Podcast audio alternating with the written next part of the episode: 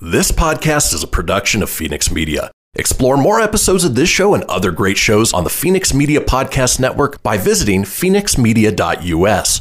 The views expressed do not necessarily represent those of the company or its advertisers and may contain language that's unsuitable for younger listeners.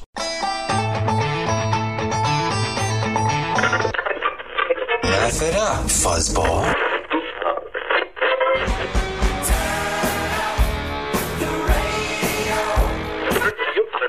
About to do to you what Limp Bizkit did to music in the late 90s. Video killed the radio star. Video killed the radio. Surely you can't be serious. I am serious. And don't call me Shirley. Here goes the last DJ.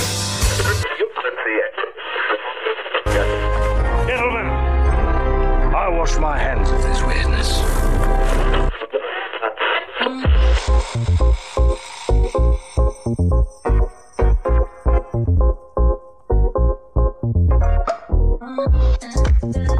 Hello, everybody. Welcome to another brand new episode of the Kristian Fenix Radio Show. It is Tuesday, October 27th. We are your daily dose of laughs and levity in a crazy, crazy world. I'm joined by my co-host, Mr. Tony Sanfilippo. Tony, coming off two days off of work. How you feeling today? Good morning, everybody. I'm feeling great. Uh, got some good rest last night. I don't know if I look like I'm well rested. I am way behind on sleep, but nonetheless, I did get a good amount last night. So, uh, feel refreshed, feeling good. Uh, it's a frigid, or maybe a warm three degrees here in Fort Collins this morning. Ouch. Yeah, I, th- Yeah. I thought we had it bad. It's uh, 24 degrees now, but uh, three. Hey, no, thank you. 24 would be a heat wave, baby. Yeah, yeah, you can keep that. Uh, is it still covered, blanketed in snow out there? Still blanketed in snow. That blanketed it sound like I broke it in my noses. Well, you know, at least you're inside where it's nice and warm, and uh, you know, it's it's uh, comfortable. You know, it, it- regardless. Yeah. Regardless, how are you doing this morning, my friend? I'm good. I'm good. Had a good Monday. It's Tuesday now. Feeling, uh, you know, obviously it's still kind of at the beginning of the week, but you know what? We're going strong and not feeling the, uh, oh, what would you call weekend hangover? As you know, sometimes you do. Yeah. Uh, yeah, you definitely feel like uh, still hung from that, but uh, yeah, no, it's uh, new. It's uh, day two of the new week, so uh, doing great. Yeah, yeah. Ready, ready for today's show. That's for sure. I am too. And speaking of today's show, let's go ahead and kick things off the way we do each and every day with a question from my co host, Tony. I'm going to have you put your hypothetical hat on again. And uh, let's say you're walking through the woods, you're having a nice little jaunt, and uh, you come across, I don't know, a human remain, maybe a skull. What do you do? Uh, well, first off, you know, it'd be a little freaky, but uh, I would definitely. Now, hypothetically, would I have phone service to call the authorities? Because if Sure. I did, Yeah. yeah, I would call the authorities.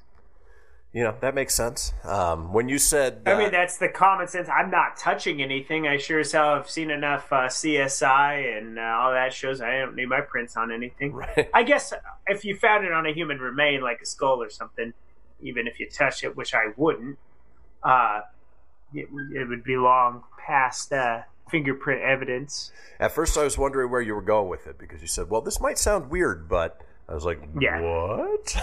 Yeah, no, no, Tony no, have a pretty weird- basic. I'd call the authorities.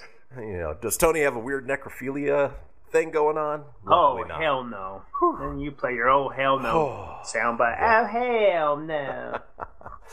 Oh well, it's good to know that you aren't like this guy. So, a skull found and put on a man's fi- uh, fireplace mount- mantle has been identified as that of a missing Morgan County man.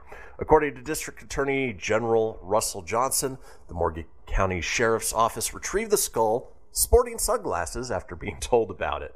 The person in possession of the skull said it was found in March of 2019 by an individual in the Gobi area. A DNA test by the Knox County Regional Forensic Center and the University of Tennessee Department of Anthropology found it belonged to Junior Willie McCann. McCann has been missing since September of 2012. so it was found about seven years later.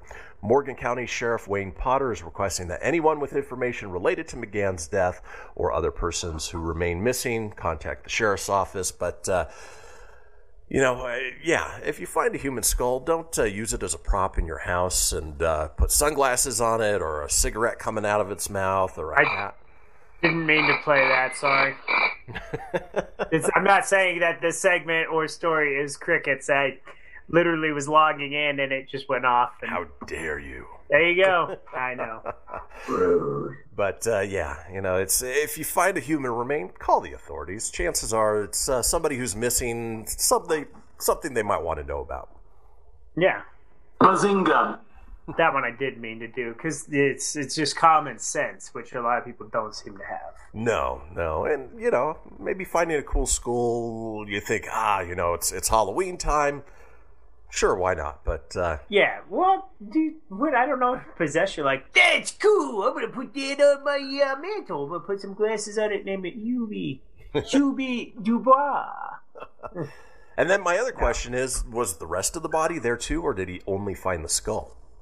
It's like Mortal Kombat. He just he, get over here, and then like puts his hand in the jar. Hello, Frank. Fatality. Yeah, so many so many weird ways you could go with that for sure. Oh, yeah. Uh, people make me wonder sometime. Well, you know what Oh, doesn't dude, make me wonder is today's show. It is a wonderful show that we have lined up for you folks. Let's talk about today's Tuesday show, shall we? This Taco Tuesday. Being that it's Tuesday, we have Animal Tales, sponsored by RuffRiders.org. We have a segment called Isn't That Veered? We have our call in topic of real life horrors or phobias. We have a topic called Unrealistic Movie Tropes. We end the day on this day in history, and Tony is up next with the entertainment news. Folks, don't go anywhere. We'll be back in a few.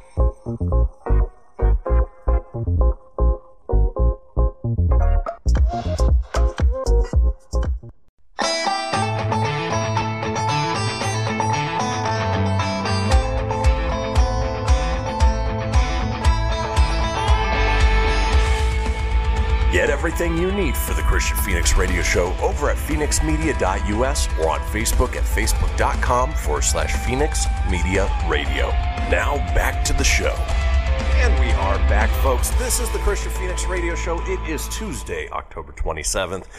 We have a thing called the Fenix Line. It is a 24 hour day, seven day a week voicemail line giving you guys the opportunity to chime in on anything whatsoever.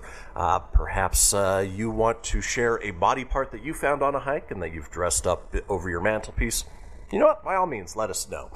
That number for the Fenix line is 855 Fenix Radio. That's 855 F E N I X R D O or 855 336 4973.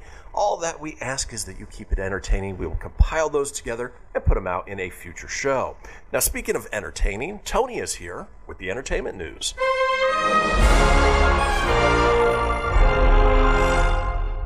Good morning, everybody. It is Tuesday, October 27th, 2020, and here is your Filippo Fast Five. Quibi! The final day of the service for that app will be December 1st. So if you want to catch up on all your Quibi shows, you got about a month or so. You gonna be watching your Quibi? Nope. Nope. nope. Uh, how about this? Uh, KFC is going to be selling fried chicken scented fire logs this holiday season. So you could toss in these fire logs and your house will smell like KFC chicken. That's actually uh, kind some- of brilliant. Yeah, not too bad if you like the smell. It's actually a good smell. I haven't been to uh, KFC and I don't remember the last time I went. KFC's not my chicken jo- uh, joint of choice, but uh, you know what? It's, it's not bad. It No, does- it's got its good stuff. Yeah, it works in a It's pinch. all right. I actually forget about it to be honest with you. I always think Chick Fil A for for that. Right. Or Popeyes. Just kind of the thing. Mm. Yeah. Oh, Popeyes. We don't have one up here, so they have them down they down towards Denver, but not up here. I like Popeyes. oh, we've got them here. Um.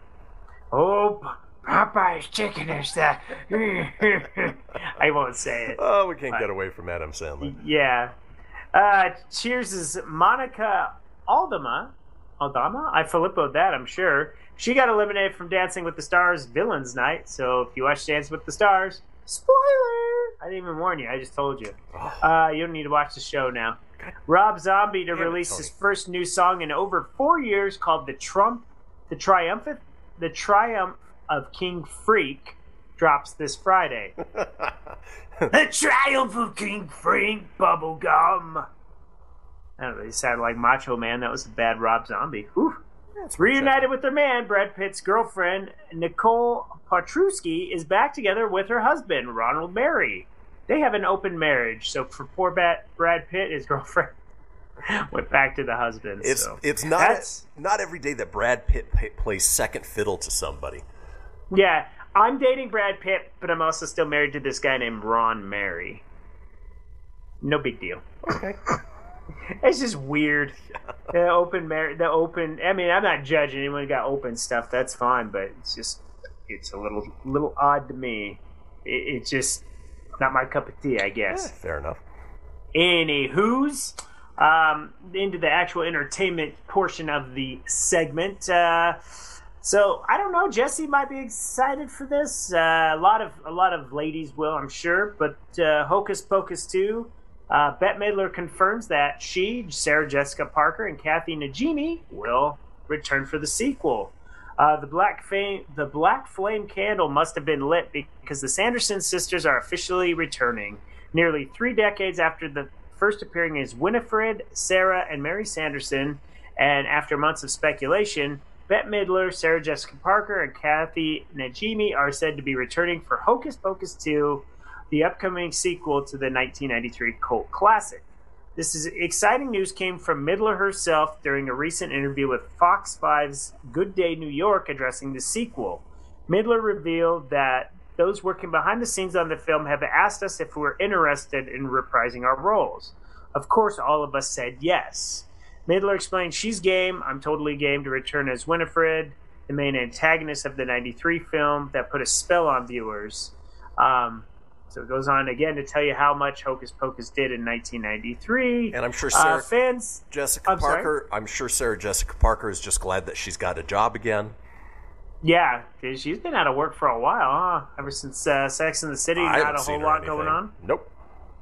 So I'm sure between her and Matthew Broderick, they have a lot of royalties and made a lot of money. Yeah, I'm so sure they probably don't have okay. to do much, but uh, while fans may have to wait for the sequel, they won't have to wait very long to see Midler, Parker, and Najimy back in action as the Sanderson sisters, as the trio are set to reunite for a virtual one night only documentary style event called In Search of the Sanderson Sisters, which is a part of New York's Restoration Project's virtual Halloween fundraising event called Hulaween, set to take place on October 30th.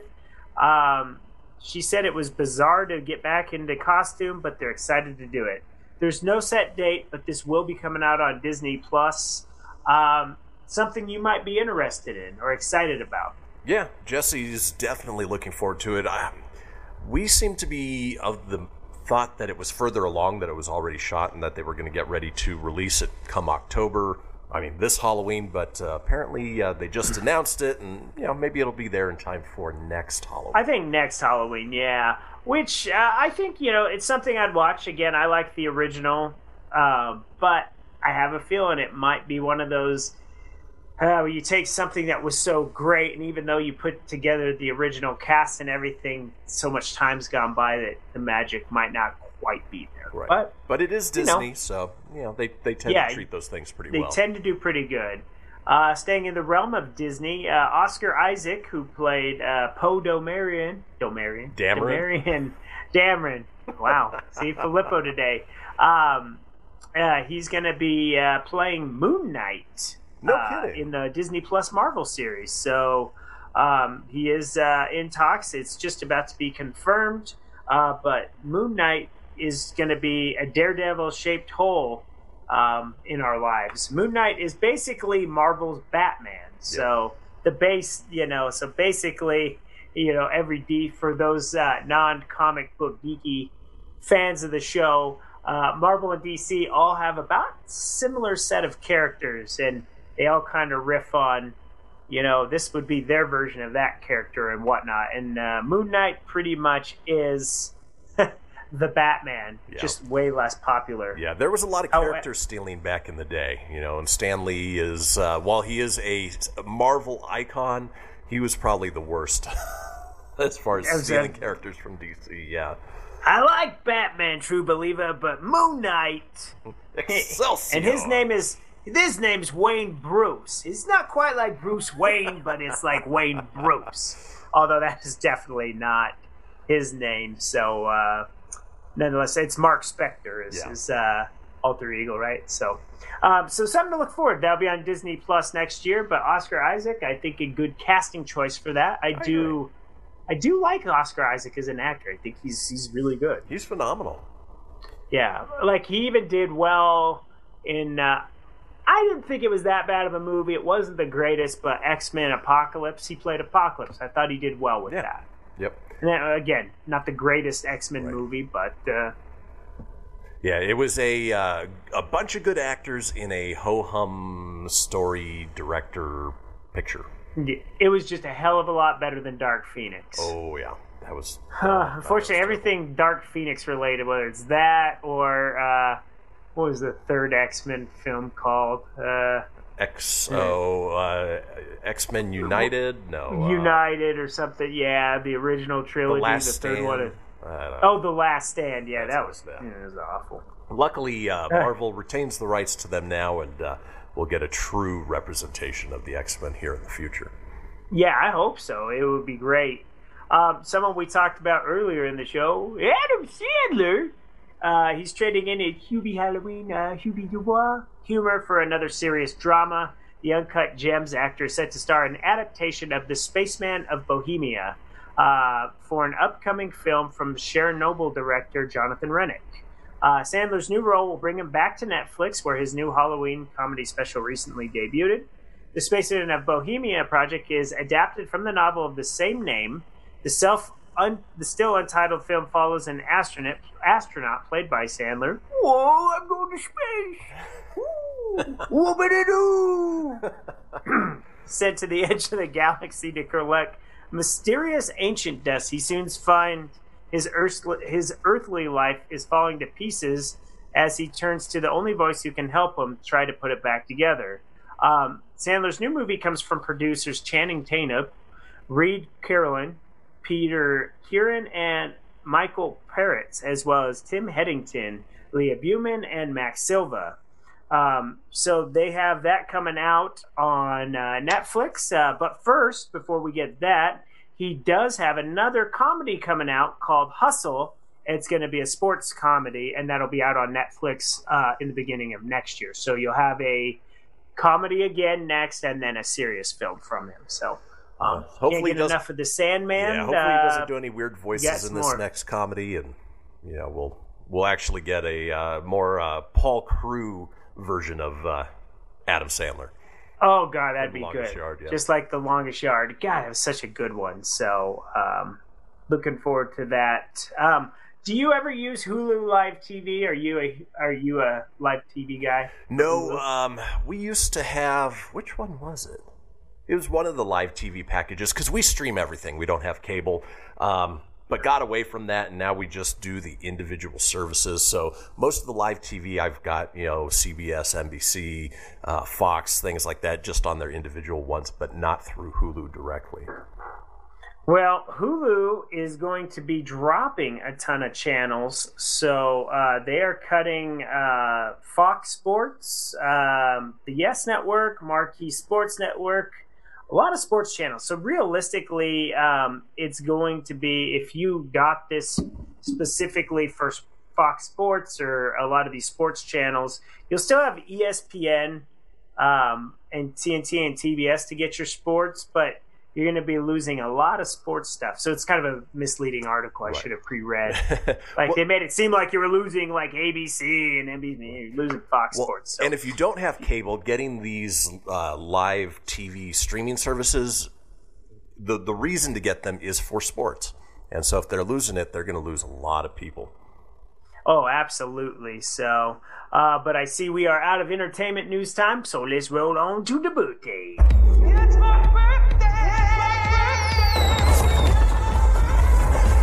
Judas Priest, maybe. KK Downing, guitarist of Judas Priest, is that wonderful number 69. Nice. Brady Quinn, former Broncos, Browns, and sat in the uh, draft room for about 952 years. Brady Quinn, he's 36. Uh, Scott Weiland, the Melody Man, if he can't do it, nobody can. He would have he, he passed away at 48, so it's a heavenly birthday for the former Stone Temple Pilots lead singer. John Cleese is 81. Wow. Uh, one of the greatest U.S. presidents in history, Theodore Roosevelt, passed away at age 60. Today would have been his uh, 950th birthday. No, Not quite. Right. it's it just he passed away at age 60. Uh, Lonzo Ball, remember him? I do, yeah. What a dramatic drama guy you'd never heard of. And how sad he wasn't a part of the Lakers when they won a championship. oh, dang. Well, he's 23 today. Um, I wonder if he's still rocking those killer shoes. What was the shoes that his, him and his dad had? Oh, I forget. Ah. ah, it's going to drive me Uh, nuts. I I'll look know. it up Who during cares? the break. It's, it's a pile of crap, anyways. Hey, Kelly Osbourne is 36. Happy birthday, you filthy animals. That was your entertainment news today. We'll see you tomorrow for a little more mm. entertaining news and hopefully a less raspy voice. There you go. Well, folks, when we come back, it is Tuesday, and as we do on Tuesdays, Animal Tales, sponsored by Ruff Riders. Don't go anywhere. We'll be back in a few.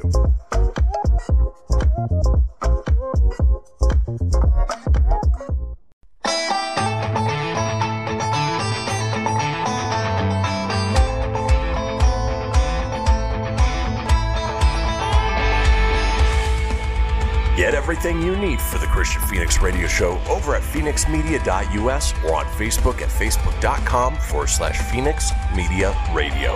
Now back to the show. Now back to the show indeed. This is the Kristian Fenix Radio Show. It is Tuesday, October 27th. We are all over social media with many of you watching us right now on Facebook Live or YouTube Live as we speak. Unfortunately, Facebook's being a little weird, not letting us start watch parties, but uh, I think that's because of a block they have uh, with the uh, elections coming up. Regardless, you can find us on Facebook at facebook.com forward slash Kristian Fenix Radio. That's Kristian with a K. Fenix with an F radio, of course, with an R, or on Instagram at Fenix Media Radio. Tony is available at facebook.com forward slash Tony.Sanfilippo. That's S A N F I L I P P O dot nine four, or on Instagram at Tony.Sanfilippo81. Now, being that it's Tuesday, and as we do each and every Tuesday, we have Animal Tales sponsored by RuffRiders.org. Now, Ruff Riders is a local dog rescue nonprofit 501c3 dedicated to the transport of dogs from the rural kill shelters here to the metro areas of Reno and working with uh, other local shelters and rescues to find them home and give them uh, find them homes and give them a second chance at life. If you want to learn more about Ruff Riders, head over to ruffriders.org or on Facebook at facebook.com forward slash Ruff Riders Saves. Now, with that out of the way, let's go ahead and roll on into Animal Tales. Dogs and the cats, they take up the middle where the honeybee hums and the cricket fiddles, the donkey brays and the pony neighs, the old grey badger sighs. Listen to the bass, it's the one on the bottom where the bullfrog croaks and the hippopotamus moans and groans with the big to do, and the old cow just goes moo. The cow says, "Moo." ah, always reminds me of that uh, that old preschool toy. But uh, in any case, we've got a, uh, a trio of stories lined up for you guys for Animal Tales. So let's go ahead and start off with our first one. So the, for the second time in two years, a Lycoming County family was attacked by a bear. The second time in two years. Wow. The first attack in 2018 landed Melinda LeBaron of Muncy Creek Township in the hospital for nearly three months. Wow. And over the weekend, LeBaron and her husband Sid escaped injury, but they lost their dog in the frightening attack, reports indicate. According to the reports, LeBaron let her dog, ironically named Bear, out into the backyard Saturday night, and moments later, Bear was attacked by a black bear. Quote, the bear was going full force. The black bear started chasing the dog, grabbed the dog, and pinned her down. Melinda and Sid LeBaron ran into their house to escape the attack, forced to leave their dog behind. Oh, that's sad. Quote, if that bear would have gotten into the house, it probably would have been all over for us. So I had to make a choice, the dog or us, so I slammed the door. During the attack, he used a curtain rod to beat back the bear, he told the station. This was their second such encounter with a bear, they said. In December 2018, Melinda LeBaron was attacked and dragged into the woods by a bear. Wow. She was in the hospital for two and a half months recovering from her injuries. While the LeBarons believe that uh, believe the bear that killed their dog Saturday is the same bear that attacked Melinda two years ago, the Pennsylvania Game Commission isn't so sure about that. For one thing, during the latest attack, there were no nearby cubs. They said there's no way to know, but all the evidence suggests that it's not. So, uh, folks, if you live in areas where there are bears, you know, just keep an eye on your dogs. Uh, it is so sad that their dog named Bear, boy, that gets confusing. Uh, unfortunately, had to lose his life, but uh, luckily the folks are okay, and uh, hopefully they don't have a run in again with that bear or any bear anytime soon. So, uh, sorry to start things out on a, uh little bit of a uh, bummer note, but uh, you know what? In this next story, we'll redeem things a little bit. Yeah, we gotta see that. Didn't see that one coming for sure. Normally, Animal Tales, you get like the really happy stuff.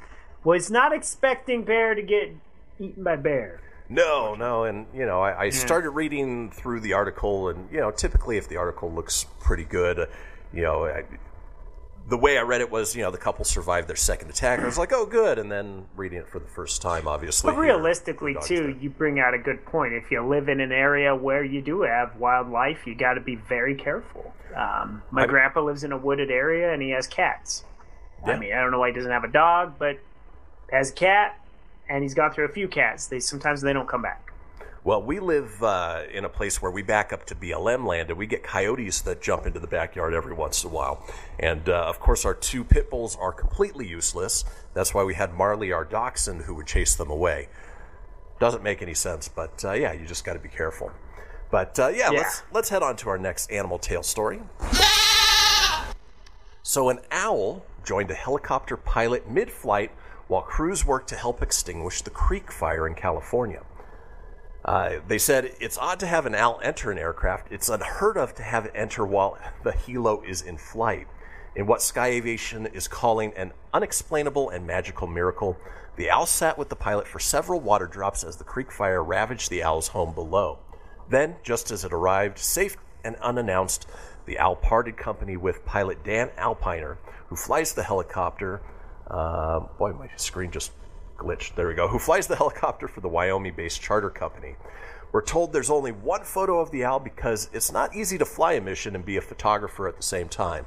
Of course, the owl wasn't available for comment. Uh, I will post this article onto our Facebook page so you guys can check it out. Uh, there's the picture of the owl basically riding shotgun uh, throughout this uh, entire ordeal. And, uh, you know, I, I think he probably gave the pilot the inspiration he needed to uh, continue going on. You are the inspiration.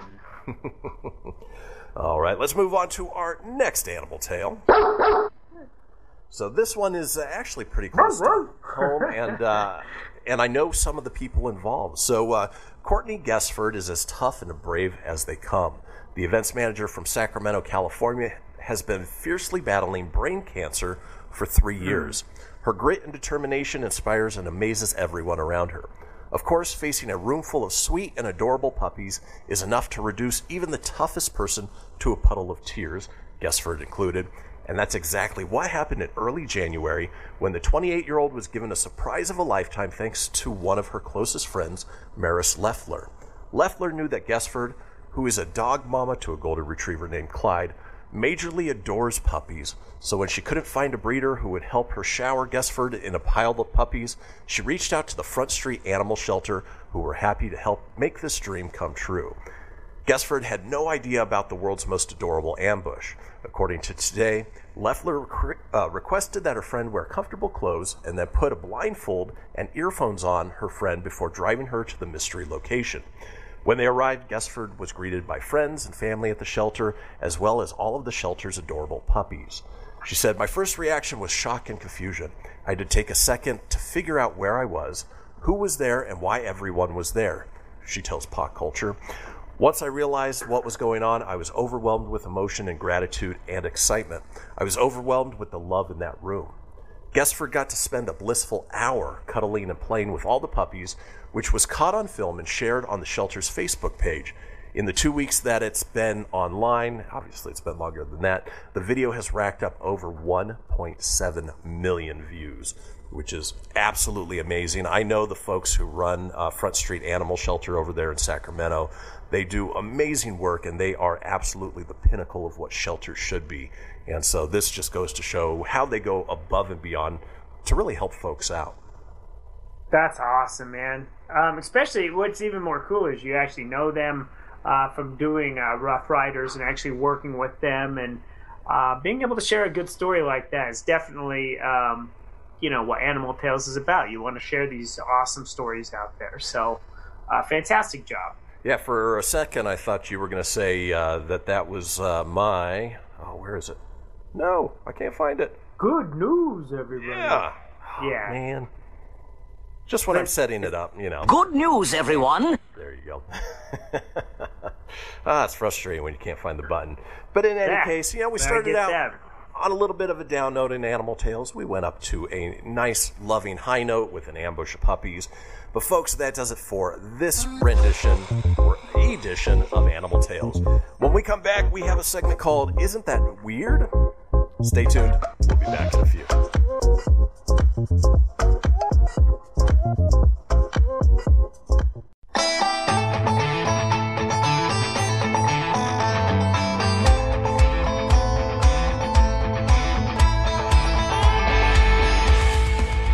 Get everything you need for the Kristian Fenix Radio Show over at fenixmedia.us or on Facebook at facebook.com forward slash Fenix Media Radio.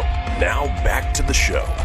And we are back to the fourth and final segment of the first hour. We still have plenty ahead with our second hour here on the Kristian Fenix Radio Show. It is Tuesday, October 27th. Now, if you missed a portion of the show or you want to go back and catch up on any of the previous shows, it's easy enough to do so. Head over to fenixmedia.us. Click on the show's link, scroll on down to the Kristian Fenix Radio Show. From there, you can get video, you can get audio as well, or head over to wherever you get podcasts Apple, Google, Stitcher, Spotify, Anchor Breaker, TuneIn, iHeart, about 20 in all. While you're there, be sure to subscribe. That way, you always have the latest episode. Leave a review, let us know what you think, and tell your friends because sharing is caring. Now, in this segment, uh, came across a list of uh, history facts that are a little bit on the strange side, which is why we are uh, titling this segment. Isn't that weird? Isn't that weird? Isn't that weird? So we'll run down I go. So many great, uh, memorable quotes from the Austin Power series, but uh, you know that's certainly one that uh, that sticks with you. Among others, but uh, we are talking weird history today. For instance, uh, this first bit of weird history. Uh, apparently, when homosexuality was classified as an illness in Sweden, Swedes protested by calling in sick to work, claiming they felt gay. You know, that's a great way to protest. You know, if it's marked as an illness, hey, you know, you can call in with a tummy ache, you can call in with uh, a migraine, or you can call in just feeling gay for the day. Yeah. Makes sense. Eh, gay, gay, come in today. I'm feeling gay. Moving on with weird Okay. history. A Japanese consul in World War II saved 6,000 Jews by giving them Japanese visas, contrary to his government's wishes. Uh, I would say he'd kind of be the uh, Schindler of Japan, um, you know, trying to save as many people as he can. And, you know, that's, I'd say that's less of a weird history and more of a uh, inspirational history. Yeah. This one, however, is certainly Isn't that weird? Speaking of World War II, during World War II, a Great dame named Juliana was awarded the Blue Cross Medal in 1941 after she extinguished an incendiary bomb by peeing on it. Ooh. Give that dog a medal. Yeah. Yeah, you know, that's uh that's some weird stuff there. At first we said Great Dane, I was hoping you were gonna say her name was Scooby. right, Kristian Fenix. Uh, that'd be funny if uh, the Scooby Doo cartoon was uh, based on this dog who peed on him. Basically a yeah. Like so in Scooby, you're gonna have to pee on that bomb over there. Uh, speaking of weird history, a British couple jokingly invited Queen Elizabeth to their 2012 wedding, and she actually showed up. and there's pictures of her greeting the uh, bride and groom. And my guess is she had nothing else to do that day, but uh, you know that'd be like uh, one of us inviting the president to mine and Jesse's wedding, and uh, him showing up. It's huge. Hello, Kristian Fenix. It's huge. I built a wall around the perimeter. It's gonna be the greatest wedding of weddings. Let me tell you something. I bought you some orange suntan lotion. You're gonna need it. Trust me. Trust me. That would certainly fall into this category of Isn't that beer? Yes. It's Corona proof. Now, uh, when you're traveling Europe, obviously there's a whole bunch of old buildings and castles and things like that. Some have been kept up really well. Others are falling apart and, and are, are essentially ruins at this point. Well, somebody's come up with a clever way to show what ancient buildings used to look like. So they've got the old building, and then uh, some ways back there is a frame with a glass panel, and then etched, etched into the panel is essentially like the blueprint or the drawing of what the completed building looked like.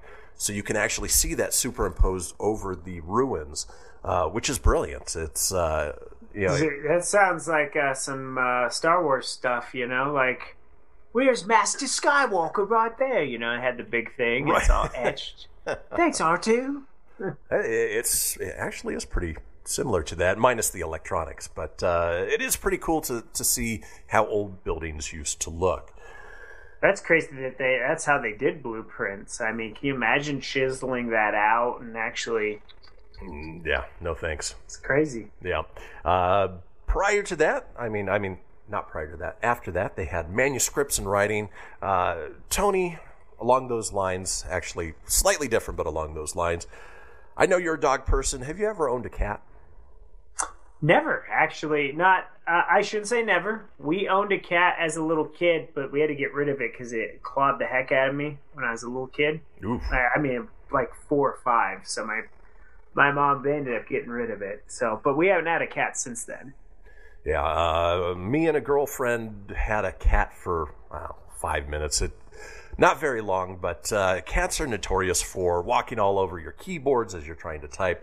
Well, apparently that was the case back in ancient times as well, as a medieval cat's paw prints on a manuscript from a 900-year-old uh, book.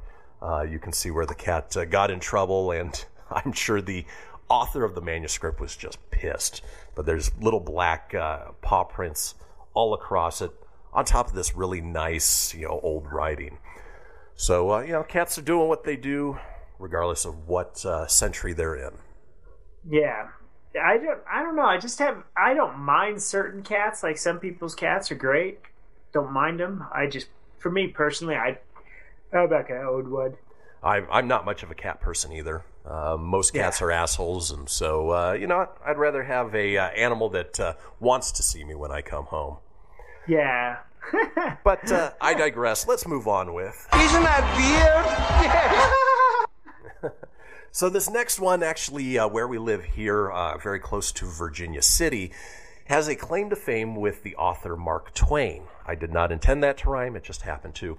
But uh, Samuel Clemens came into uh, the city, spent some time there, and then left as Mark Twain, and that's where he got his moniker. Well, uh, he has a, he's been quoted as saying, "God created war so that Americans would learn geography." which is actually kind of true. You know, uh, I don't think most people could pinpoint areas on a map unless we were at war with them. Uh, you know, you couldn't point out where North Korea is, or Iraq, or even Vietnam or Germany uh, without wars that uh, um, had occurred. Yeah. Yep. All right, moving on with weird history. Um, Tony, do you know where the original Avengers came from? Um, England. Uh, no, so there was that Avengers TV series about spies, and then of course you have Yeah, that's where I thought you were going with that versus Marvels. So You're close though, and then you have uh, you know the Marvel Avengers, of course. Well, uh, if you've seen the movie *Inglorious Bastards*, actually that was based on the original Avengers. The Avengers were a team of Jewish assassins who hunted Nazi war criminals after World War II. And so, uh, yeah, you know, just some cool, weird history that you get to know, and uh, you know, it's. Uh, in fact, I think there's a Amazon show uh, sort of about that taking place in the '70s as well. Oh, that's really it's cool. I didn't know that it was based on that. And Inglorious Bastards was actually a good Tarantino flick. Yeah, yeah. I- Uh, I enjoyed alternative, an alternative history, but uh, you know, fun nonetheless.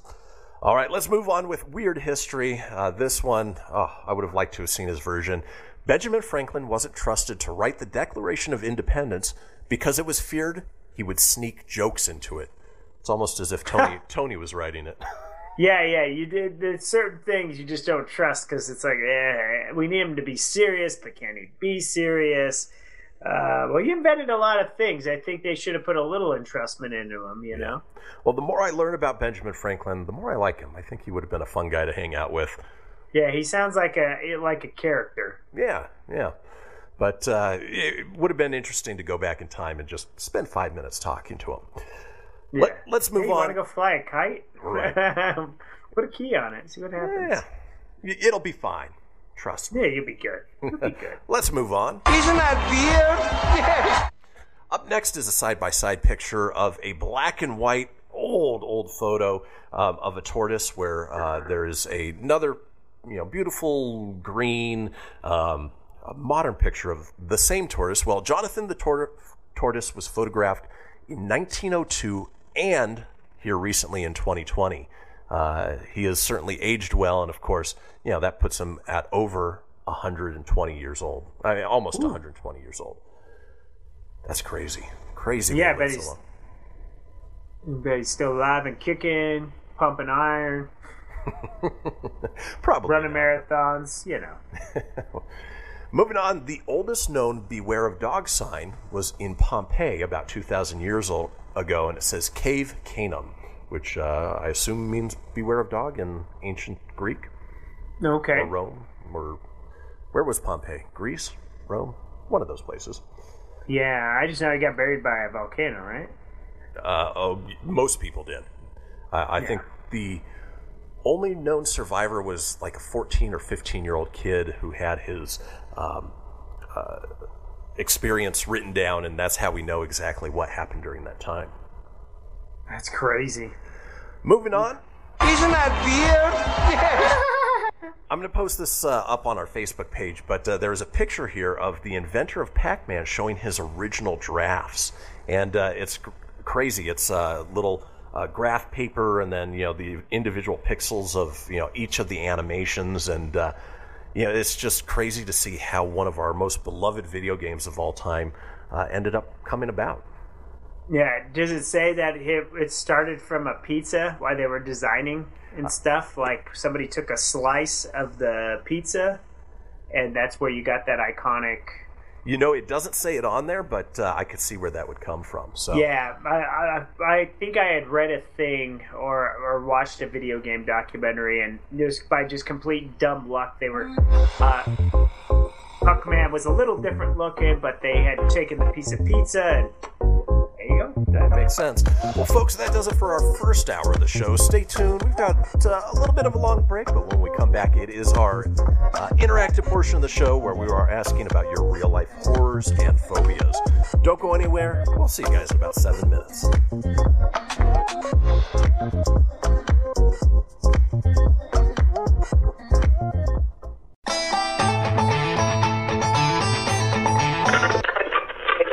Laugh it up, fuzzball.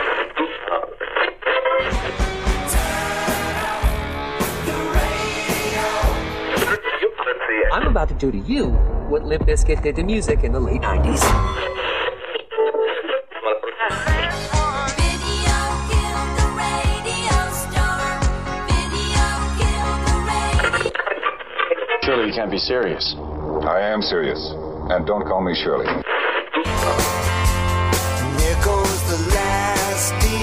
DJ.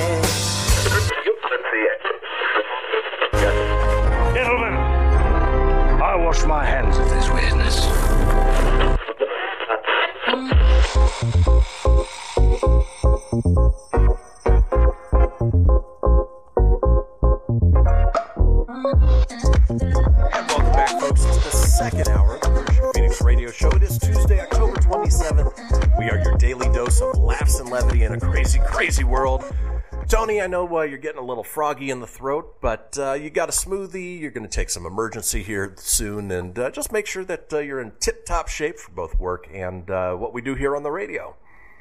Yeah, absolutely.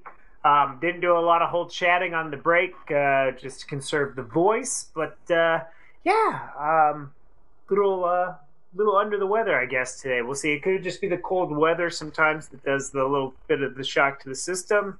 Um, I feel good other than just the way I sound. So if I come out a little froggy, I do apologize. Trying to keep that keep the vocal cords a little bit on the uh, the uh, fresh side of The things. lubricated side. Yeah. uh, Yeah. Hopefully tomorrow. You gotta keep them lubricated. Hopefully tomorrow you don't uh, come in uh, sounding like Dr. Cracky. Yeah, cause uh, okay, question. Uh, today's day is called Rank It with Tony, and uh, you know, yeah, Stranger things have happened. do- Yeah, I should. Yeah, you probably that, should. It's a little rough. I already have a raspy. What am I doing? Jeez Louise. Yeah, that probably doesn't help the case much. Sorry, I, I set that up for you. But uh, in any case, folks, this is the interactive portion of the show. This is where we want to hear from you guys, the listeners and watchers, on our topic of the day. Now, as we've been doing, uh, we've been setting up the topic for the next day, giving you guys the opportunity to call into the Fenix line at any point during the day. So, again, it doesn't have to be live, live, live. You just call in, let us know your thoughts on whatever the topic of the day is. Now, the other thing I also uh, just put into effect and figured I'd let you guys know about it anybody who calls in for the call in topic is now entered into a chance to win our monthly Fenix Fan Gear prize pack. And so that'll include a shirt, a hat, maybe some other goodies uh, with our emblazoned uh, Fenix logo on it. So uh, a little incentive to get you guys to call in and chime in on our call in topic. Speaking of which, today's call in topic is real life horrors and phobias. What scares you? What uh, what instills fear into your heart? Carnies. Carnies, uh, Called little little hands. They smell like cabbage. You know, yeah. you know how it goes. you know that old chestnut. We've talked about this before, but you know what? Halloween's coming up, and you know Halloween is all about some good fun scares. And uh, you know what? What scares us in real life? For instance, uh, Tony, what is your biggest phobia? My biggest phobia thing. Okay, so I got two. The the the physical thing that scares me probably more than anything. It doesn't matter if it's around me; it just freaks me out. And the, that's snakes. I'm like Indiana Jones, baby. I can't do snakes. Um, uh, case in point, one example: when I was on a jog, this a few years ago, um, I was just, you know, I used, I, I like going on runs, and I was on this outdoor run, and I was on this path, and a snake seriously came slithering right in front of me, and of course I'm out in their domain, so they're, they're there. You're the intruder. and uh, and dude, just the way it came out, and it startled me. I think I was like, "Whoa, what the?" you know, and I cussed and uh, freaked me out. But snakes, man, and that just stems from uh, my childhood, and In- you know, In that case, was Like- this you? I pooped my pants. dude.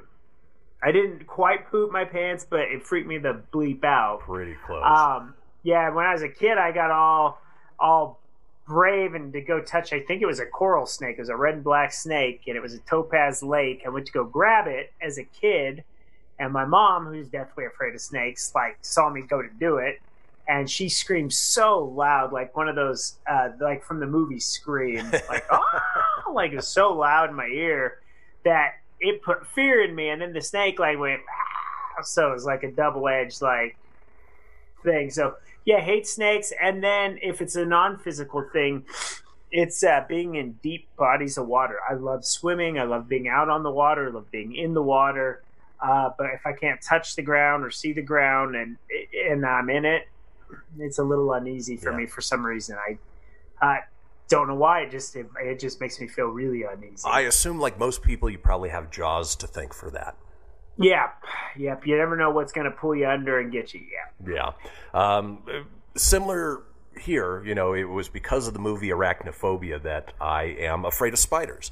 Um, I, I've gotten better over the years. I, uh, you know, the little spiders, you know, those ones don't bother me. But uh, every once in a while around here, we get a tarantula migration where we get these giant tarantulas walking through our yard, and you won't find me going outside uh, or anywhere near them when that happens. But my biggest fear, and something we've talked about here, is something called chiclephobia, which is the fear of chewed gum. I just seen chewed gum is enough to make me dry heave. Um, and again, don't know where it stems from, but uh, you know, I can chew gum myself. I can spit it into like a little container, you know, or, or the wrapper and throw it away. But other people's chewed gum, or you know, you see uh, in movies and, and in real life people who like swap gum and ugh, ugh, Yeah. I, I can't. Do you ever have a girl that you've dated, or maybe Jesse's done this, or maybe your ex? They ever just spit the gum in your mouth? No, Just out of nowhere? no, no. You've never had that? No. I've had that happen to me like three times. No, I would vomit everywhere if that happened. That would, yeah. Once from the old, the ex-wife, and two from uh, two past girlfriends. They just they're done chewing their gum and they think they're being cute, and they just when you're uh, swapping uh, swapping spit. They airmail it in your mouth. It's it's not a pleasant surprise, but it's That- happened a couple times in my day. Just It's a good thing I don't have chicklophobia. Just you saying that is churning my tu stomach. Ugh, Ugh. So, needless to say, Chris, you are not going to the uh, chewed wall of chewed bubblegum in uh, Seattle. Oh dear God, downtown, no. huh? no. In fact, uh, in our bathroom in here, there is a small piece of chewed gum that's stuck to the side of the trash can. Of course, I take out the trash each week, and It's from one of the kiddos. Huh? probably, and when I empty that one, I have to turn the trash can so that I can't see the chewed gum when I'm standing there. it's irrational, I that's, know, That's interesting. I, you know, but that's I'm what- not judging because we all have our own phobias. So, Yeah, and that's what makes a phobia a phobia. So, uh, in any case, that's what we're looking for, folks. We want to hear from you now. Comment on our Facebook video over at facebook.com forward slash Kristian Fenix Radio and let us know what your real life horror or fear is. Folks, we'll be back in a few. Don't go anywhere.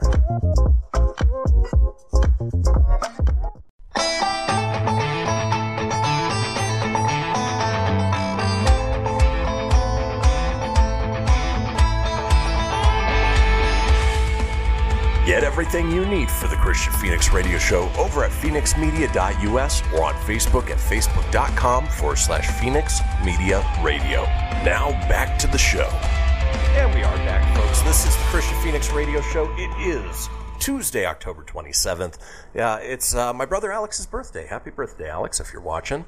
Uh, in any case, we are in the middle of our interactive portion of the show where we are asking you guys to comment now on our Facebook live video. Head over to facebook.com forward slash Kristian Fenix Radio. That's Kristian with K, Fenix with an F, radio, of course, with an R, and comment on there about your greatest horror or phobia.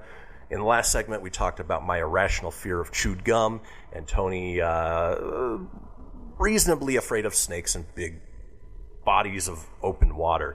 But uh, we want to find out what scares you. For instance, uh, we had Kendra, good listener, chime in. She is afraid of roller coasters, mostly because of motion sickness. So uh, that makes sense. You know, roller coasters aren't for everybody. Personally, I enjoy them as long as I haven't had uh, a ton of fair food in my tummy beforehand. But uh, yeah, other than that, uh, some people just don't like going upside down or you know the, the way that it moves. But uh, you know that makes sense. I, I'd say that's a, a good phobia um, that's somewhat rational and, and not uh, completely out of the ordinary. Now, Tony, I know you had the Yandras chime in. Uh, what did they say as far as their biggest fears or phobias? Um, Lacey's is spiders and birds. Okay. And I can contest to the bird thing. Uh, our uh, friend Renee, uh, they have uh, birds that fly around their house, and and they sit there. I mean, they are good birds, but when they come flying across the room, uh, Lacey's like, Yee! like I've seen her legit freak out on that. And I wonder if so that she stem- shares she shares with you on spiders though Okay. too. I wonder if the bird thing stems from the movie uh, Birds. Seems It like a lot of fears come from movies, like uh, people who are afraid of clowns. I'm sure started with you know the It movies and, and you know Pennywise. Yeah, it's got to be something. It uh, uh, Bella's is crickets. Um, which I can see that crickets are kind of a creepy ass bug. They are, and they're weird. unpredictable. They'll jump without warning. Yeah. Uh, her mom's is heights. Uh, Bella also says she does not like heights. So there's double heights there. I can say a lot of people don't like uh, going too high. It's just not their thing. Um, Mike is uh, snakes because everywhere there was damn snakes. So in their new house, no snakes so far, but old house there was snakes. They would get into the house. They would get into everything. Um, it's basically of hers is for birds. It's because a neighborhood boy told her about bird pecking his head. Oh, okay. Which this is gonna sound bad, but I gotta share. Okay. Somebody shared this Instagram video. this kid, this is poor kid.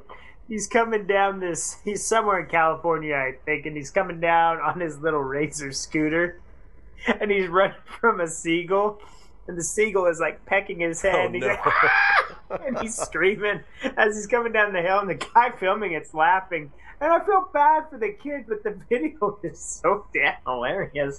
Like, because he's screaming, and that bird is just like pecking at him, and he's like, never seen a kid go so fast. Birds can be mean. We talked about it yesterday that I had a run in with a turkey when I was little, a one legged turkey for that matter, and uh, Ooh. That's uh, terrifying. But uh, yeah, you know, so I, it makes sense. Yeah, geese are mean too, dude. Oh yeah, yeah. Kendra also chimed in. Uh, Harry Potter, it was awful. I don't know if that's a fear as much as a dislike. And then uh, she said her boyfriend hates mint. Okay, that's fair enough. You know, it's uh, uh, some people like it, some people, I, I most people like it, but uh, you know, it, it reminds me of our buddy Adam, who uh, his biggest fear is sharing dairy. Yeah. it just freaks them out. Right. God forbid you share a uh, ice cream cone or a glass of milk with them. So, but uh, you know, it's it's that's what makes them phobias. You know, they don't all have to be rational. Speaking of irrational phobias, I've got a list here of uh, some of the more strange ones. For instance, uh, oh, I'm going to filippo these because they are tough to say. Arachibutyrophobia. Arachibutyrophobia. Oh yes, arachibutophoria is when you have this fear that your favorite football team is never going to get good again. Close, but no cigar. No, it is the fear of peanut butter sticking to the roof of your mouth. Yeah. While the phenomenon has happened to everyone at one point or another, people with arachibutyrophobia are extremely afraid of it. The severity of the phobia varies from person to person. Some with this condition may be able to eat small amounts of peanut butter, while others will avoid eating peanut butter or anything with the consistency of pe- peanut butter altogether. So uh, I can kind of get that one. Just that stickiness or that feeling could be a little strange. How about this one, Tony? Can you guess what uh, nomophobia is? Fear of garden gnomes. Ooh, that's a good guess, but nope. It is fear of being without your mobile phone. Where is it? I have to go on to Snapchat. The streak will die. And I assume that this is I don't one. have a fear, but I have a fear of the streaks dying. I guess. There you go. Yeah, I assume this is one that uh, some of the younger generation may uh, suffer more from. But uh, even if I'm out and uh, you know if my phone is in you know the center console and I check my pockets and I don't feel it there, I get that little momentary you know uh, scare. You know, my heart jumps that uh, you know I might have lost it somewhere. And of course, all of the information that we have stored on our phones, um, it, it can be scary to lose that. So eh, that one sort of makes sense. Uh, I only had that when I uh, snuck down to your house when you lived in Castle Rock, and my damn phone fell in that big ass. Yeah, the, we had the big snowstorm, and I knew I was gonna. I had a pissy ass person waiting for me to get home, and couldn't find the phone. I remember that. We searched for a while, and I think we were lucky to find it. I don't think that yeah, uh, that was just by dumb luck. That snow was deep. it There was a lot of snow. it's funny, uh, Jesse the other day.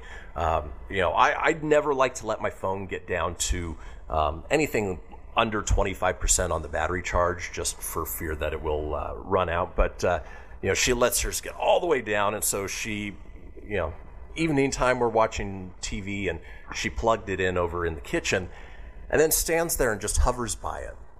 I asked her what she was doing and uh, she's saying, uh, you know, I, you know, I, I don't want to miss something if something comes through. It's like, you can leave it for five minutes. It's, it's still going to be there. It's still going to charge. No big deal. but she's addicted to this game called uh, Hay Day, and uh, you know it's it's how she passes the time when she's got nothing else to do. So I get Okay. that one. Moving on with irrational fears. Uh, what about uh, arithmophobia, Tony? Uh, fear of arithmetic. You're actually very close. It is fear of numbers. Many people grow up dreading math class, but people with arithmophobia have a genuine fear of numbers. People with this fear usually experience anxiety associated with doing math or dealing with numbers in general versus fear of actually seeing the number symbols. The fear of numbers is also sometimes referred to as numerophobia. Arithmophobia can significantly impair a person's life as it is difficult to do many tasks or occupations without dealing with numbers. And, uh, you know, I, I always excelled in math, but, uh, you know, I, I can get where people feel overwhelmed when having to do even simple math. Right. Sometimes that can be a lot on you. Uh, they would definitely not want to do budget planning, schedule writing, or uh, payroll planners or along those lines. It'd Yeah, be very yeah, stressful. Not so much. uh, It's this stressful even when you don't have a fear of that. this next one is uh, something that Green Lantern suffers from: xanthophobia. Green Lantern! Tony, what do you guess xanthophobia is the fear of? Uh, xanthophobia, fear of rocks.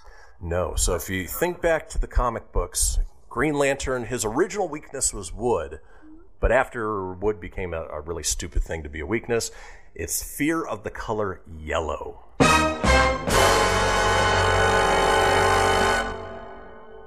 That's worse than wood. Yeah. People with xanthophobia are usually also afraid of any object that is yellow, such as school buses or flowers. People with xanthophobia may avoid the color yellow at all costs. This phobia tends to interfere with everyday life as yellow things can be found everywhere. Don't give them a banana because, God forbid, uh, something happens. Jeez Louise. I didn't know that was a thing. it is a thing. And then finally, closing things out, Tony, what would you guess phobophobia is? fear of being afraid. That's exactly it. Fear of phobia. Boom! I get phobia, phobia. I'm scared of getting scared. I'm always scared, but I'm scared to be scared. It's Inception. I think we've all known kids like that growing up who are just afraid of everything. I can't! They're all gonna laugh at you! Boy, a lot of uh, Adam Sandler references in this show today. No, they're all gonna laugh at you! Well, folks, that does it for our call in topic of phobias. Tomorrow's topic is your Halloween routine. What do you do to get ready for Halloween in the hours before going trick or treating or going to a party? Whatever it may be, we want to hear from you and how you prepare. When we come back, we have a segment called Unrealistic Movie Tropes. Don't go anywhere. We'll be back in just a few.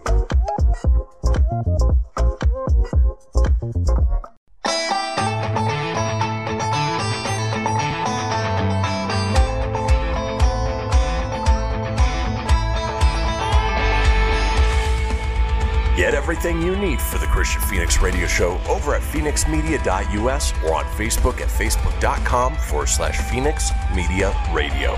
Now back to the show. And we are back, folks. This is the Kristian Fenix Radio Show. It is Tuesday, October 27th.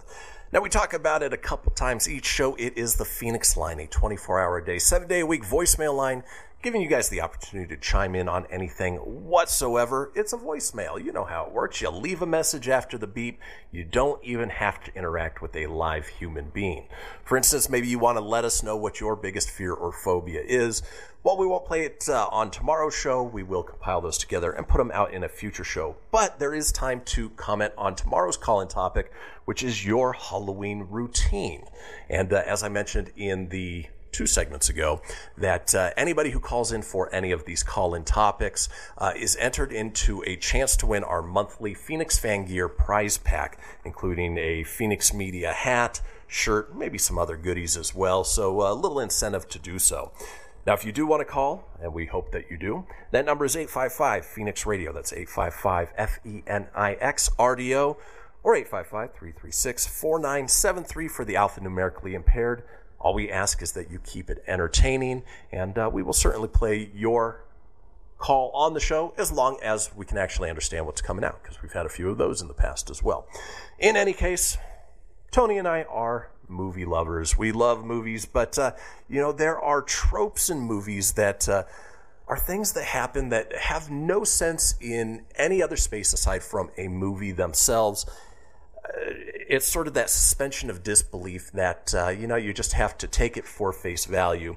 And wanted to run down some uh, new movie tropes that uh, are just really unrealistic. This first one for the ladies, there's a picture of uh, Black Widow from Iron Man 2, and you know she's in her pose and her hair's waving down, and the person Mhm. puts uh, women in fight scenes who let their hair down. Girl, tie it back. I know you can't see crap. So uh, apparently, in uh, Tony and I have no context for this. You know, our, our hair is quite a bit shorter, but uh, I would assume if you were in a serious fight, you wouldn't want your hair down. You'd want it back and out of the way. Yeah, I could see that getting in your face like kind of an annoying thing. So yeah, if it's like slicked back or in a ponytail or off the side, probably might give you a better visual of what you've got coming at you. Exactly. Speaking of And plus, if it was like a fight, man, they easily could just grab that and right, you know. Well, speaking It's of fight scenes, giving them that. and seeing what's coming at you. What about fight scenes with multiple attackers? They're all so polite, waiting for their friends to get their ass kicked before engaging. In reality, you would get jumped by everyone at the same time. That's one that has always bothered me. That they're like they're just wait until the next guy, and it's like one at a time. Yeah, that's not how typical fights go. I mean, if you're going up against a group of people, you're kind of screwed because the group of people are all going to maul you, and you just you, unless you've got backup, you're not you're not probably going to come out uh, doing too well. Exactly, exactly. Uh, what about this? And it's always sort of vexed me. Uh, post-apocalyptic I can be quite vexing. post-apocalyptic women with clean-shaven underarms and legs and you know anytime you see like a history piece or uh, something post-apocalyptic it's strange to think that they have such great hygiene. They're able to shave their arms or shave their beards and brush their teeth. That wouldn't be the case. They would look like uh, i don't know they got stuff in their teeth and hair growing everywhere and Yeah. It wouldn't be quite as It's kind of like The Walking Dead. You know how they kept somebody kept ending up pregnant. It's like who the hell's having sex in the the apocalyptic thing, dude? right Stinky ass people ain't showering. Stuff be dirty. Well- like it is one of those things. Like, and who the hell's producing? Like, sure they keep finding towns and stuff like that, but who's producing clean running water? Who's Right. producing electricity at that? Because if the whole world's gone to hell, somebody's somebody's pulling something to get you. th- eh, yeah. well not not only that but uh, stinky ass people have stinky ass sex so Yeah. Uh, continuing on with unrealistic movie tropes, we um, we've talked about this one before. Uh, you know, you've got uh, the IT guy and you know the, the the spy asks, "Can you hack into the super secure server?" The guy spends ten seconds randomly hitting letters on the keyboard. I'm in. Yeah, no, it doesn't quite work that way. Uh, let me just here, right here on my thing. Yep. Oh, okay. We just hacked the whole mainframe system. We're in. I just did that live on air. and, and I understand they don't have 10 minutes to wait around while somebody's trying to hack in, but come on, make it a little more realistic than that. Right. Speaking of unrealistic movie tropes, uh, I find it odd in action movies that uh, everybody has furniture that seems to be bulletproof. The good guy jumps behind some furniture and the bad guy unloads a thousand rounds into it, none of them going through. What the hell is that couch made of?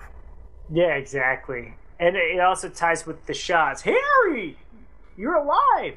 You're a terrible shot. um, Like you ever notice the ones with all the like you go into these uh, movies, some of these movies and these goons, they have like the biggest assault rifles and stuff, and it's a gunfire, man. They are just like hiding behind like one little thing, and not one thing penetrates or hits them. ever. Right, right. Or like a card table, and it's like, really? Yeah. Really? Nah. Yeah, they'd Nah. Unless it's a superhero movie and your suspense is disbelief because they're bulletproof, then cool. But uh, your typical action movies, yeah, you, a lot of BS. Yeah. Tony, when you were a kid growing up, how often did you wake up to a fully prepared meal for breakfast uh, on a school day? On a school day, very rare. It was typically just a bowl of cereal. Um, on the weekends, yeah, we got our pancakes, bacon, and stuff. Typically on a Sunday, Right. Yeah. but, weekdays it was a bowl of cereal or a pop tart, um, or a piece of toast if you were lucky. You know, But of course, in bare movies, minimum. Yeah, in the movies, mom has prepared a feast that could feed half the neighborhood, but it's only for her two small children and her husband, who is already late for work and takes a single piece of toast on his way out the door. Again, never made any sense to me. Yeah. Sorry, babe. Looks good. Gotta go. Yeah. So that's why you typically typically would just get the smallest things before you left. Right. Uh, this next one, I understand why they do it for the filming purposes, but it always, uh, especially if you've had kids, never quite made sense. Women giving birth to giant four month old babies. Of course, they want to use real babies in the scene, and, and you know they have to be a little bit older. They can't necessarily use newborns, but those babies are big for uh, something that just popped out. Oh yeah. I never really thought about it, but you are right. You know. Yeah. Because they're holding like this baby, and you're like, well, baby looks like a couple months old at this point. Because when they're fresh and little, they're just so tiny. And, Yeah, and they're usually covered in slime, and yeah, it's And they're ah ah ah. Uh, moving on with unrealistic movie tropes. Uh, here's another one that always got me. In fires, nobody dies of smoke inhalation. They'll be there for ages, merrily chatting away, coughing, miraculously escaping, or lifting a burning beam to get somebody out, uh, and then they're fine. They may s- have a smudge of soot on their face and cough on their merry way, but nobody is truly dying of what they would die from in a fire smoke inhalation. Bad Boys for Life. Like that whole last scene, the helicopter crash explodes. Yeah. Or Indiana Jones Although in the what a, what a bitchin' movie, but Yeah. it's the whole conversation that him and Martin Lawrence have while that smoke's going on. Uh, moving on with unrealistic movie tropes, you know, uh, filters. Filters that they put on the lenses or uh, in post often convey, you know, the tone of a movie. Well, uh, this one is absolutely true. Going to Latin America? Quick, put on the yellow filter. Anytime anything is shot in Latin America, Mexico, anything like that, it has that, like, smoggy yellow filter on it, and uh, never quite understood why. it's kind of like uh, Con Air. There's a dust storm. We gotta land in Carson City. It's just kind of random. It's not a filter. They're just like, yeah, just say you're you're here. But you're right. When you think about it, they do make it kind of seem like it's uh, like that. hmm Never really thought about that. Uh, action movie tropes, you know, the, again, these are ones that uh, never quite understood. Gunfire indoors or inside cars, and everyone can hear just fine, or uh, people that can jump through windows without uh, shredding their skin to bits.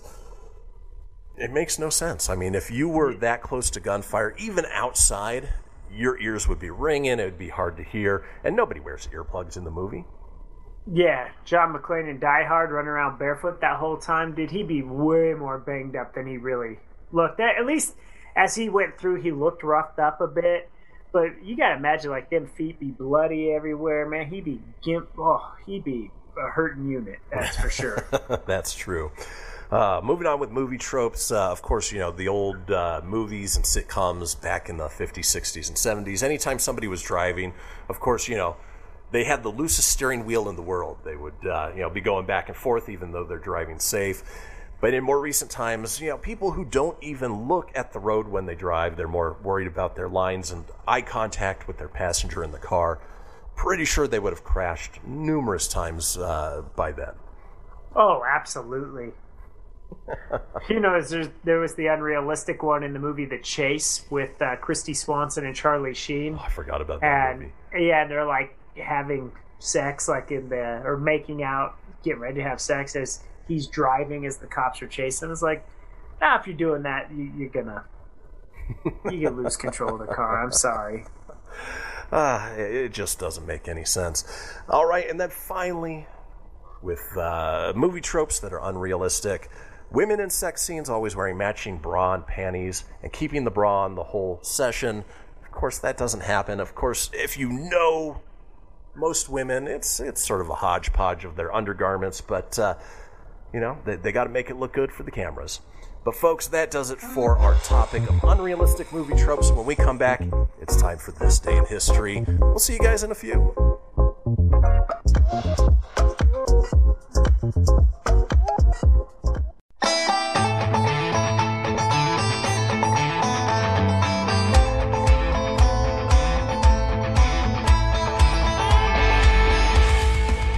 Get everything you need for the Kristian Fenix Radio Show over at fenixmedia.us or on Facebook at facebook.com forward slash Fenix Media Radio.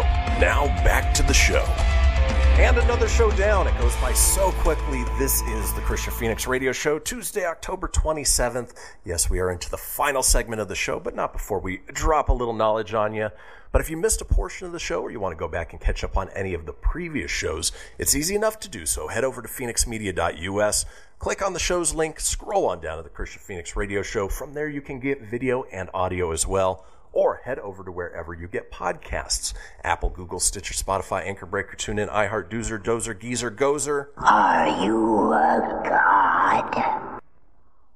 Yes, yes, I am. Escaped that one. Folks, while you are there, be sure to subscribe. That way, you always have the latest episode. Leave a review, let us know what you think, and tell your friends because why, Tony? Because sharing is caring and conditioner's better. No, I like shampoo. Just to round out the Adam Sandler Yeah, of the day. just to add to it. I was gonna do a macho man voice, but try not to Try clear not up to. the throat more than it needs to be. That makes sense. Well, sit back, enjoy, chime in where you need to, because we're about to take you through this day in history. Crossing the globe for the stories that turn the world on its head. It's this day in history with your correspondent on the beat. Kristian Fenix. All right, kicking things off with this day in history. This day in 312, Roman Emperor Constantine the Great is said to have received his famous vision of the cross. And it's amazing that uh, all of these uh, religious visions and moments and, and epiphanies all seem to happen when nobody else is around. Hmm. Hmm. I just saw the cross. I saw the sign, and it opened up my eyes. Hmm. An epiphany. Documented on this day, I will. Uh, moving on this day in 1507. Uh-huh. Portuguese Admiral Alfonso Ribeiro, no, sorry, Alfonso de Albuquerque captures the Persian fortress of Ormuz on Hormuz Island. And I really did that just for the Alfonso Ribeiro joke. Okay, I was gonna say, did, did you do the Carlton on the island? There's nothing no do do do do do do do. No, no, no, no, no, no. You know what's funny is I've never been able to pull off the Carlton. You know, I, I've got rhythm, but uh, I don't know. Something about that dance is just, it's like patting your head and rubbing your tummy. Yeah, it just didn't work. Here's a name we talked about yesterday. No, he's not the Quaker Oats guy, but uh, Philadelphia, Pennsylvania is founded by Englishman William Penn on this day in 1682. Ooh, And I'm, tell- Pennsylvania. I'm telling you, he looks like the Quaker Oats guy. Oh, this- that guy, that guy's just kind of just creepy Yeah. for a logo. Yep. It's kind of weird. It's like a big garbage pail kid.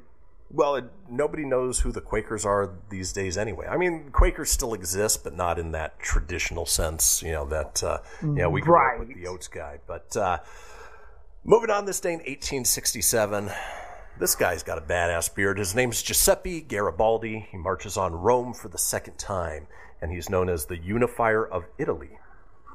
Ooh, he gets the babu. Um, they just what a name. My name is Giuseppe. I have this badass beard, and you will bow down because this beard is epical. Apparently, Giuseppe is no longer Italian and is Russian now, based on your. Yeah, That's right. Giuseppe is now Russian. Russian space station. Oh, now we're getting Armageddon oh. references. All right. Yeah. This day in 1901, the I first never saw the Star Wars. the first complete performance of Claude Debussy's orchestral composition Nocturnes. At least it wasn't Nocturnes Emissions, because that would be completely different. Yeah. Okay. You know what? I'm giving myself. hey, you tried. That's all that matters. You, you got to try. How You gotta, you not? you gotta go for the Yowie. Yowie, wowie. Wowie. This day in 1947, You Bet Your Life with Groucho Marx premieres on ABC Radio. I didn't realize it was a radio show before uh, it was a TV show. No, I didn't either. Yeah. My name's Groucho Marx, eh?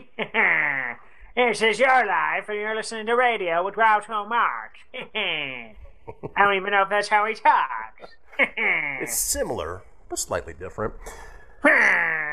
This one, again, for the Yandras. This day in 1954, Walt Disney's first TV show, Disneyland, premieres on ABC. And timing, timing wise, I don't know if that was in conjunction with the park, if it was before the park, after the park, but uh, yeah, apparently he had a show just. I just wonder if it had like, since it was on ABC, did it have like a TGIF?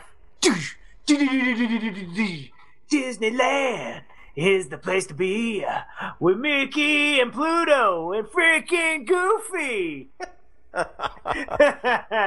It's funny you bring that up. The other day, I thought for sure Jesse was humming the step by step theme. She wasn't, but uh, that's what I heard. No, so. because you ever notice they were all the same. Family Matters, Step by Step, Full House. It was like the same. Oh, totally. and, uh, the super cheesy little lyrics. We're singing about Disneyland today. Do do do do. The Matterhorn and Space Mountain.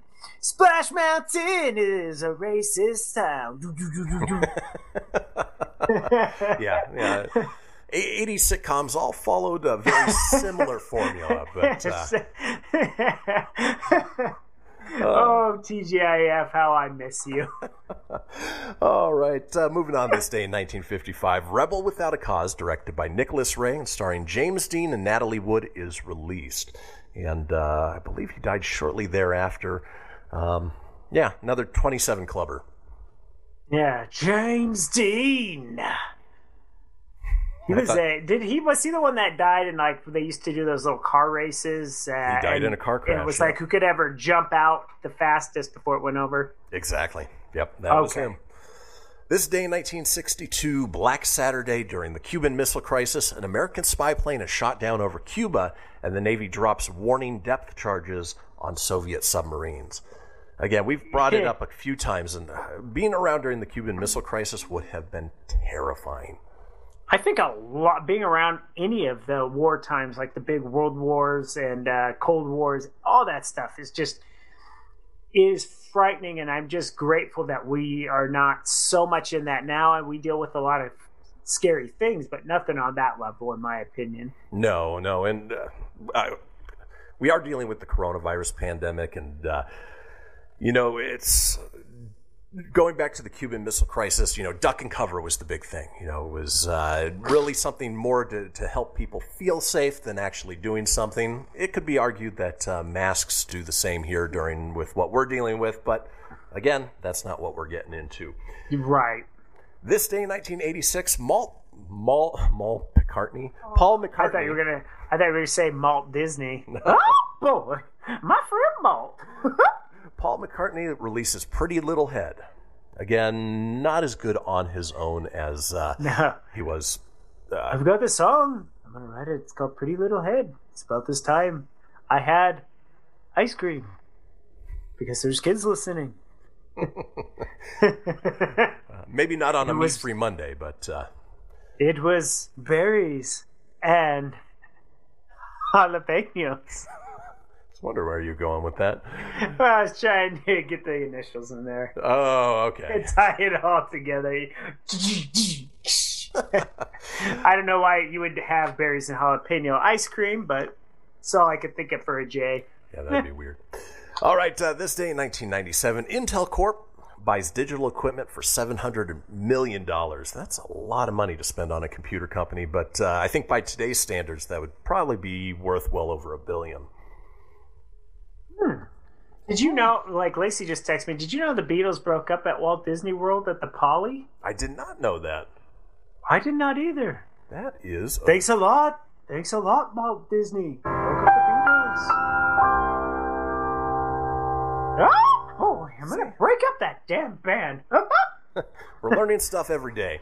And then finally, Tony's girlfriend, this day in 2014, Taylor Swift releases her fifth studio album, 1989. Woo! It is the 2015 Billboard Album of the Year and Grammy Award for Album of the Year in 2016. Uh, Tony's I got a love me some Tay Tay. big crush I don't even care that somebody put up a meme that she looks like Napoleon Dynamite. Gosh, I don't care. She totally does. She does, I know. Gosh, I don't freaking care, right? Right. I mean, she's not as bad as Miley Cyrus, but doesn't do No, much I for know. I'm the Miley. I don't know what it is about Tay Tay. I like Tay Tay. Fair enough. You know, we, we've all got our crushes or celebrity crushes. That might be. Mm-hmm. I mean, I have one. to. I have to climb a damn step ladder to if I was to date her to kiss her. I mean, I think she's like six foot two or something. Maybe. Well, I don't know. If she's the height of my nephew Cullen, man, yeah, like that. My poor nephew has to bend down to take a selfie with his old uncle Tone. You know. so old Tay Tay, she want to kiss this. She gonna have to bow down to the short guy. Folks, before we let you go for the day, let's run down some of today's holidays. For instance, today is Holidays. American Beer Day. I can get behind Celebrate. that. Boxer Shorts hmm. Day. No, I'm more of the boxer briefs. Me too. Cranky Coworkers Day. Oh, Oh, buddy, is there a lot of them? We were talking cats earlier. National Black Cat Day is today. Today is National Mentoring Day, National Potato Day, Navy I Day, fries. World Occupational Therapy Day, and then for us here, World Day of Audio Visual Heritage. Yeah, boy. Folks, that does it for Tuesday. We will be back tomorrow on a Wednesday with a brand new show, and Words Are Hard. Enjoy your Tuesday. We'll see you guys tomorrow. Thank you.